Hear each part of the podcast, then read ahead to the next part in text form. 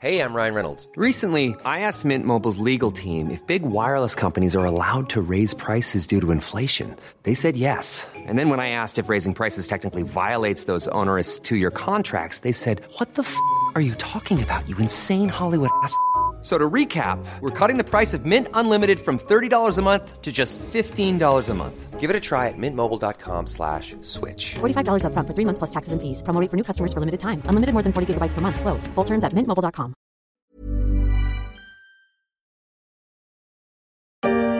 Les diplômés de 2022 sont aujourd'hui réunis une dernière fois après trois ou quatre années à AgroParisTech.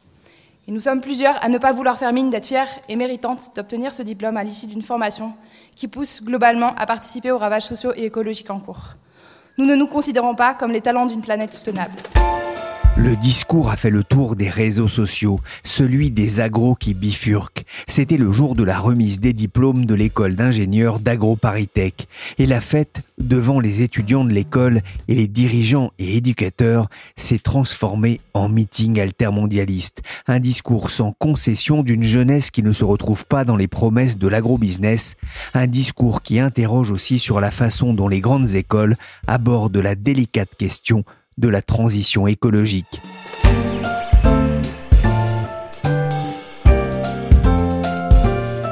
Je suis Pierrick Fay, vous écoutez La Story, le podcast des échos. Chaque jour, la rédaction se mobilise pour analyser et décrypter l'actualité économique, financière ou sociale. Et aujourd'hui, j'ai le plaisir d'accueillir Emmanuel Graland pour parler de la conversion écologique des grandes écoles.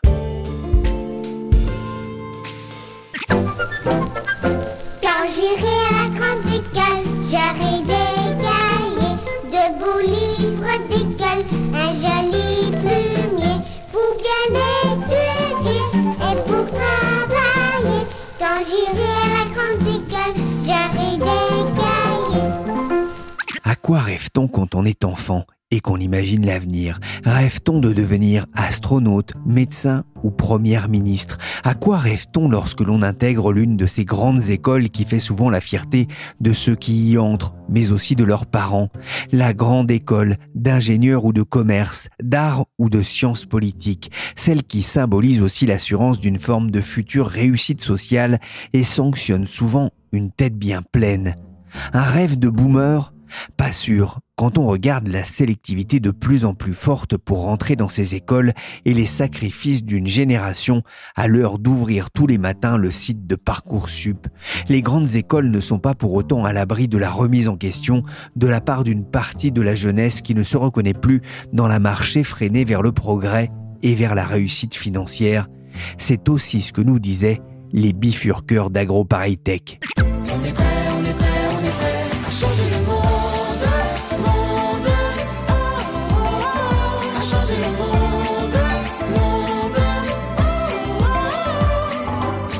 Emmanuel Graland, enquêteur aux échos, est allé à la rencontre des étudiants, mais aussi des écoles, pour mieux comprendre comment celles-ci entendent répondre aux défis de la transition écologique posés par ceux qui feront le monde de demain. Vous pouvez bifurquer maintenant. Commencer une formation de paysan boulanger, partir pour quelques mois de woofing, participer à un chantier sur une ZAD ou ailleurs, vous engager auprès de celles et ceux qui en ont besoin, vous investir dans un atelier vélo autogéré ou rejoindre un week-end de lutte avec les soulèvements de la Terre. Ça peut commencer comme ça. À vous de trouver vos manières de bifurquer. Bonjour Emmanuel. Bonjour Pierrick. On a entendu les bifurqueurs appeler sous les applaudissements leurs camarades à changer de voie pour ouvrir qui des jardins potagers partagés, d'autres des brasseries artisanales, un discours disruptif, anti-progrès, anticapitaliste qui a beaucoup fait réagir sur les réseaux sociaux. Alors je vous passe les éléments du débat hein, qui a engendré aussi de, de l'incompréhension. Comment cette vidéo a-t-elle été reçue dans les grandes écoles? Alors d'abord, ça a créé un énorme buzz avec des réactions à la fois euh, négatives et positives, mais si une chose qui est, sûre, c'est que tout le monde l'a regardé et en a parlé à la machine à café. Ensuite, une réaction qui a été forte, c'est que tous les directeurs qui avaient ensuite une remise de diplôme étaient un peu inquiets. En tout cas, c'est ce que m'ont raconté des patrons d'établissement. Comment cela a été vécu par euh, le corps enseignant, par euh, les étudiants? Alors, certains y ont vu un peu une réaction d'enfant gâté, un peu déconnecté des réalités, et qui couple un peu le lien avec les entreprises, alors qu'il faudrait plutôt euh, les rejoindre pour les transformer dans l'intérieur. Il y en a d'autres qui pensent qu'il faut au contraire un petit peu de radicalité pour faire avancer les choses. euh, et puis d'autres, enfin, qui ont appréhendé euh, l'événement AgroParisTech un peu comme un- une sorte d'échec pédagogique qui montre que l'école, bah, finalement, n'a pas prouvé aux élèves qu'elle leur apportait les bons outils pour faire ce dont ils avaient envie sur le plan professionnel et puis euh, répondre à leurs attentes en termes de quête de sens. AgroParisTech hein, n'est pas en soi une exception. Vous m'avez fait passer une autre vidéo, le discours sur l'avenir de la planète de Anne-Fleur Goll à HEC. Elle s'exprime en anglais. After a few months of carefree campus life at HEC, I felt deeply upset. Après quelques mois d'insouciance campusarde à HEC, j'ai ressenti un profond malaise en prenant conscience que les métiers vers lesquels me menaient mes études étaient la principale cause de l'effondrement environnemental. C'est ce qu'elle explique avant de s'en prendre au marché financier qui continue de financer les énergies fossiles. Elle dénonce aussi la surconsommation, le greenwashing et explique avoir choisi un métier dans la transition il faut prendre le temps d'écouter ce qu'elle dit. HEC nous ouvre des portes, c'est notre responsabilité d'utiliser ces portes ouvertes pour changer les règles. Il y a un vrai mouvement, Emmanuel, qui se dessine parmi euh, les étudiants, en tout cas les associations d'étudiants. On sent clairement un mouvement qui est en train de monter et on voit par exemple euh, à HEC, il y a une euh, association qui s'appelle ESPER, qui est une association d'étudiants consacrée au développement durable qui ne cesse de grandir ces dernières années et qui appelle l'école à faire évoluer son enseignement pour parler plus de transition écologique. Et puis on voit cette une frustration qui est de plus en plus visible à travers les remises de diplômes. En 2018 par exemple à Centrale Nantes, ou à Polytechnique en 2019, on a déjà vu des étudiants qui avaient appelé à un sursaut écologique. Et puis, euh, fin mai, il y a eu aussi la publication d'une tribune euh, dans Le Monde où les étudiants, 150 étudiants des écoles normales supérieures qui disaient mais que restera-t-il du vivant à étudier si nous n'avons rien fait pour l'empêcher de s'effondrer? Donc oui, il y a clairement une mobilisation. Alors l'un des critères importants dans le classement des grandes écoles, euh, que ce soit pour les écoles de commerce, d'ingénieurs, c'est le calcul des salaires en, en sortie euh, d'école. Ça se compte en, en KE, hein, en, en milliers d'euros. C'est un critère qui devient secondaire pour les étudiants? Ça reste important pour une partie des étudiants quand même, mais pour d'autres, il y a clairement une quête de sens dans le métier qu'on veut exercer ensuite et qui est associée à une éco-anxiété qui est de plus en plus forte. Alors du coup, bah, on a les étudiants qui reprochent aux écoles de ne pas assez prendre en compte ces problématiques dans leur enseignement. Et sur ces sujets, bah, c'est vrai que la mobilisation des écoles, elle est vraiment assez récente. hein. Euh, Ça date grosso modo de la publication du manifeste pour un réveil écologique. Ça a été une, grande euh, pétition qui a été signée en octobre 2018 et qui, en quelques mois, a rassemblé plus de 30 000 étudiants. Et c'est les étudiants de cinq écoles. Il y avait grosso modo Polytechnique, HEC, AgroParisTech, l'ENS Ulm et puis Centrale Supélec. Et vraiment, c'est à partir de ce moment-là que les directions euh, d'établissement euh, ont bougé. Et ce qui s'est passé aussi, c'est que les étudiants ont très vite posé la question de leur débouché euh, professionnel. Et ça, bah, ça a créé de l'émotion à la fois dans les entreprises et dans les ministères. Alors comment les dirigeants de ces établissements répondent-ils à, à la pression du changement climatique? Alors, il est indéniable que les choses bougent. Ils ont tous cherché à se positionner sur ces enjeux. Je vais vous donner quelques exemples. Par exemple, à, à l'école d'ingénieurs l'INSA de Lyon, à la rentrée prochaine, il y aura un minimum de 24 crédits sur euh, 300 qui seront consacrés sur les 50 formations aux enjeux écologiques. À l'Institut Mines Télécom, il y a 7 écoles qui ont mis en place 60 heures de cours sur ces sujets. Même chose à Audencia, où à la rentrée, ils ont créé Gaia, une école spécialisée dans l'écologie et le social. Donc les choses bougent, mais le problème, c'est que c'est pas intégré dans une vision d'ensemble et que ça va pas assez vite aux, yeux des étudiants. Je vous donne juste deux chiffres. En 2021, on avait juste 16% des écoles de commerce et 21% des écoles d'ingénieurs qui entendaient former 100% de leurs étudiants sur ces questions. On a tout fait, on a parlé, oh yeah.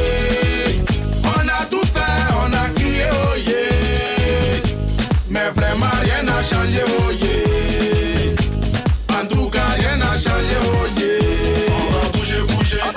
faut que ça bouge et on le voit, ça commence un peu à bouger dans l'enseignement supérieur, mais pas assez vite. Les étudiants veulent des actes, pas des promesses.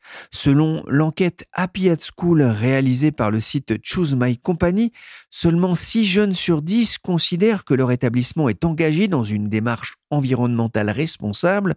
Pourtant, en février 2021, 77% des écoles de commerce et 73% des écoles d'ingénieurs déclaraient proposer au moins un cours ou un module obligatoire lié aux enjeux de transition écologique, hein, d'après le baromètre du collectif pour un réveil écologique.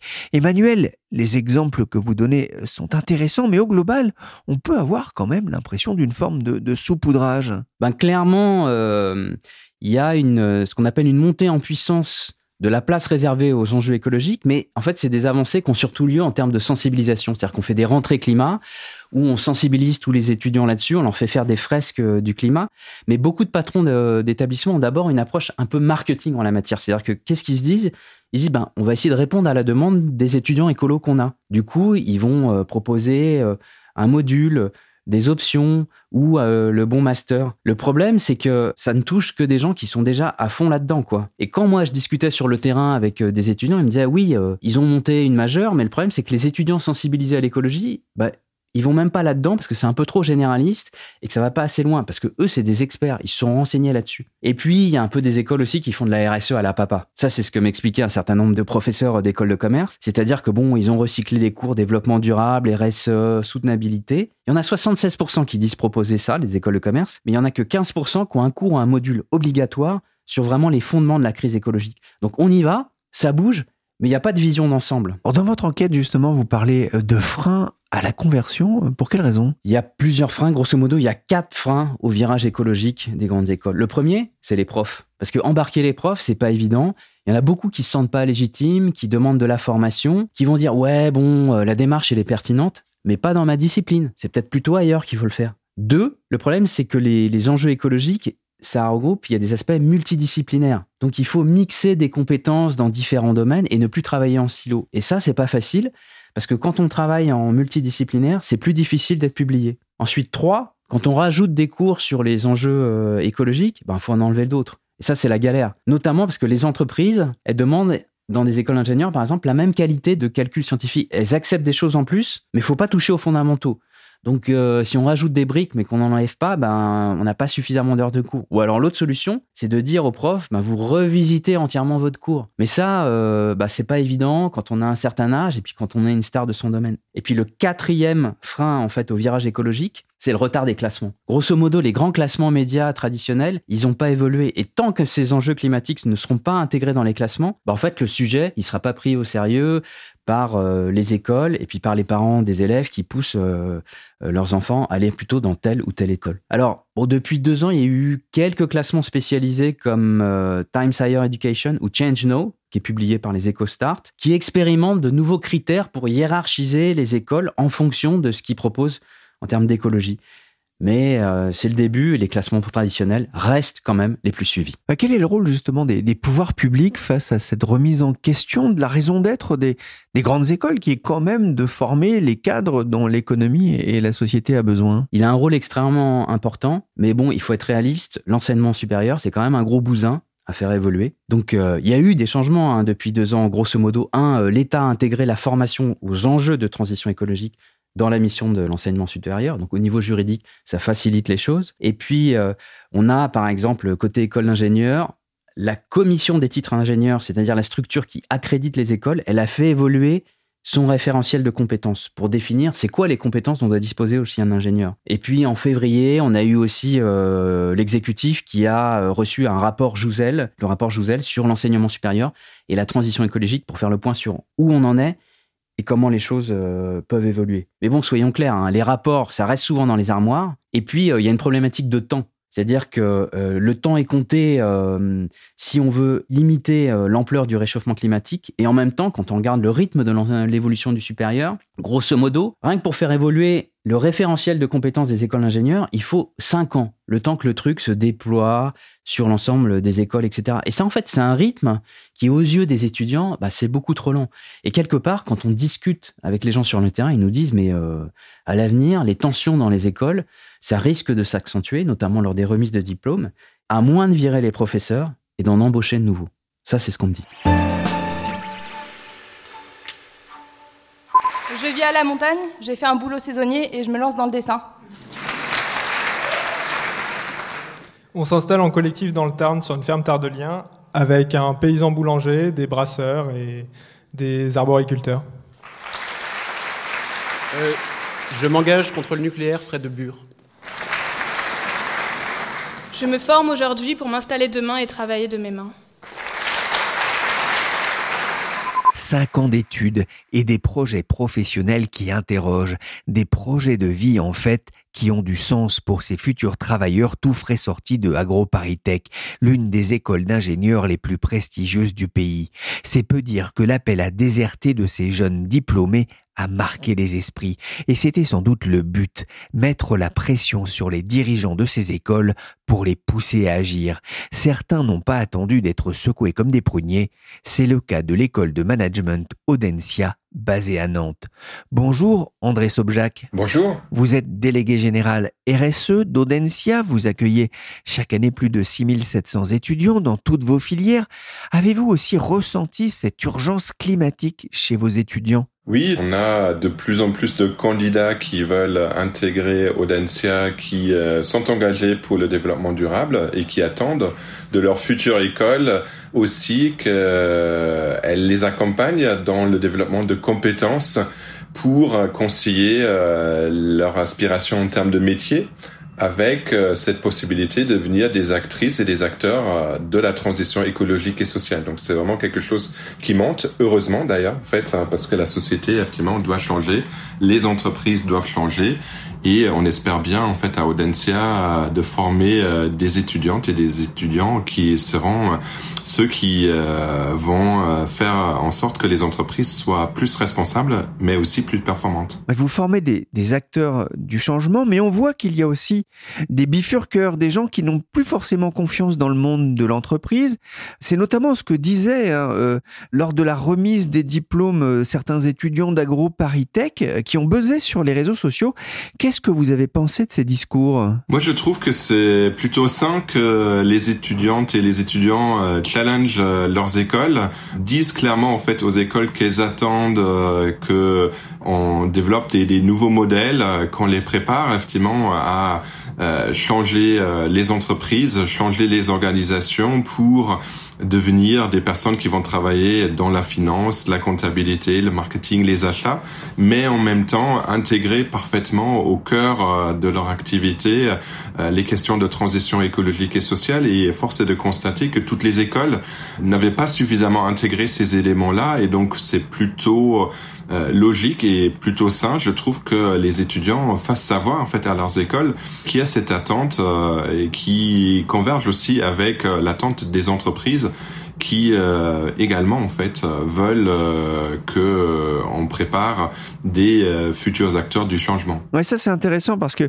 il y a effectivement cette pression des étudiants, mais vous le ressentez aussi de de la part des entreprises? Oui, aujourd'hui, on a heureusement de plus en plus de dirigeants d'entreprises, quel que soit leur secteur, quelle que soit leur taille, qui ont compris que l'avenir de l'entreprise passe forcément par l'intégration des questions de transition écologique et sociale au cœur des modèles économiques.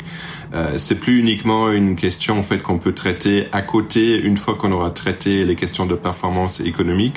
C'est plus uniquement une question de greenwashing, de social washing. Il faut transformer de fond en comble finalement les entreprises, peut-être euh, amener les entreprises à changer euh, de produits, de services qui sont vendus, peut-être passer plus vers l'économie de la fonctionnalité. Euh, nous, on travaille par exemple avec euh, le groupe Eram et la marque Bocage où euh, on vend plus uniquement des chaussures, mais on va aussi les louer où on vend des, des, chaussures et des vêtements en fait en seconde main. Donc c'est complètement un autre business model et donc les entreprises évidemment s'appuient sur les salariés qu'ils ont en interne ils travaillent avec les écoles comme Audencia pour travailler sur une recherche pour essayer de trouver des nouvelles solutions dans le cadre de nos chaires euh, d'enseignement et de recherche. Ils travaillent avec nous pour euh, faire la formation continue, pour amener euh, les euh, cadres à intégrer ces nouvelles compétences, mais elles attendent aussi des écoles que les futurs managers ont parfaitement intégré ces éléments-là et deviennent finalement des actrices et des acteurs du changement quand ils sont recrutés par ces entreprises. Moi je préfère rouler en humeur, manger des sandwichs OGM, climat fond, 300 à l'heure, total GPS GSM. Vu qu'on doit tous y passer, alors allons-y tous en même temps.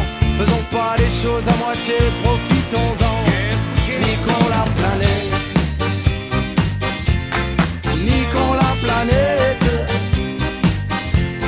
André Sobchak, vous êtes aussi fondateur de l'Institut pour la RSE à Audencia, la responsabilité sociale et environnementale, titulaire de la chaire RSE.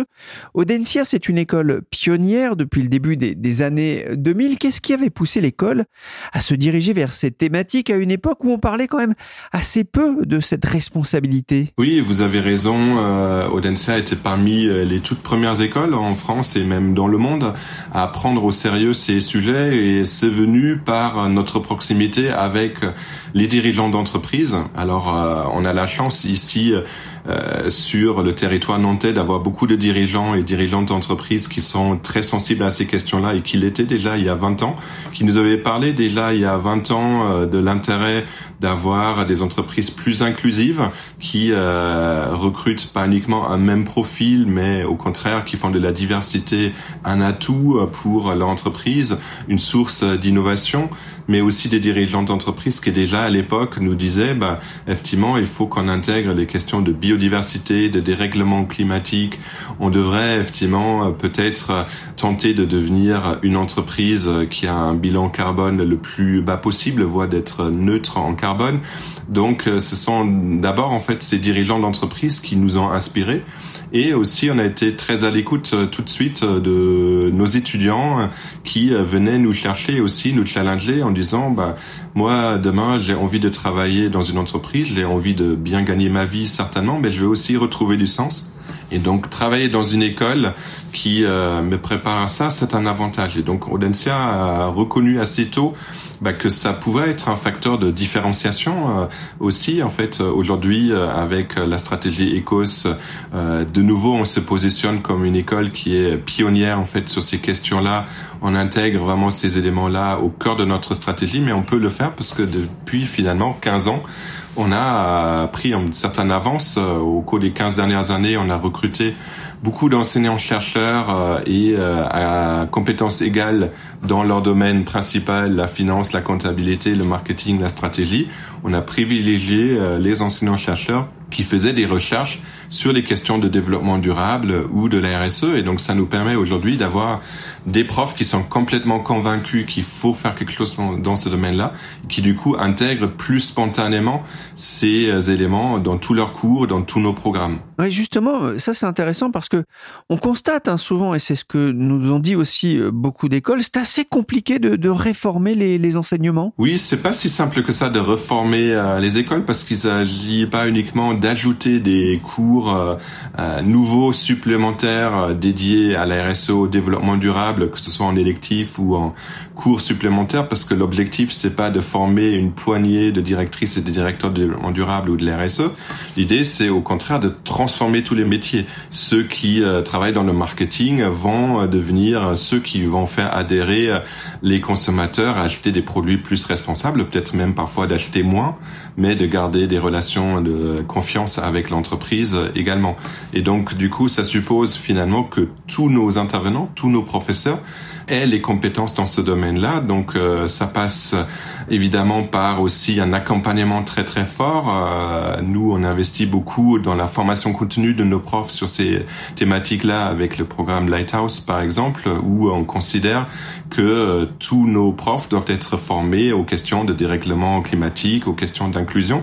Mais c'est pas si simple que ça. Vous avez raison, puisque euh, par définition, presque le professeur va considérer qu'il est l'expert dans son domaine. Il va réclamer euh, aussi qu'on respecte la liberté intellectuelle et académique. Et il faut concilier en fait cette liberté qui est tout à fait légitime avec néanmoins en fait la mission de l'école, la stratégie de l'école. Et il faut faire comprendre en fait à l'ensemble des, des, des, professeurs permanents de l'école, mais aussi des vacataires, qu'aujourd'hui euh, le contexte a changé, euh, les attentes des entreprises ont changé, les attentes de nos étudiants ont changé, et donc euh, il faut monter en compétences et peut-être aussi hybrider de plus en plus les compétences. C'est pour ça aussi que Audencia ne travaille pas seul sur ces thématiques-là. On s'associe à des écoles d'ingénieurs, à des écoles euh, qui vont être experts dans euh, le design, l'architecture, euh, des facs de droit, puisque c'est une ouverture qui est nécessaire pour atteindre les objectifs en matière de développement durable. Audencia a notamment été classée quatrième dans le classement des écoles de commerce les plus engagées dans la transition écologique et sociétale établi par les EcoStart avec Change Now, un classement dominé par l'ESCP avec 108 points sur 168. Cela montre encore le chemin qu'il reste à parcourir. Merci André Sobchak, délégué général RSE d'Audencia, et merci Emmanuel Gralon, enquêteur aux échos. Je vous invite aussi à lire l'article des EcoStart sur comment les cérémonies de diplôme des grandes écoles sont devenues politiques et comment ces étudiants font bouger les lignes. Cette émission a été réalisée par Willy Gann, chargé de production et d'édition Michel Varnet. La story est à retrouver sur toutes les plateformes de téléchargement et de streaming de podcasts.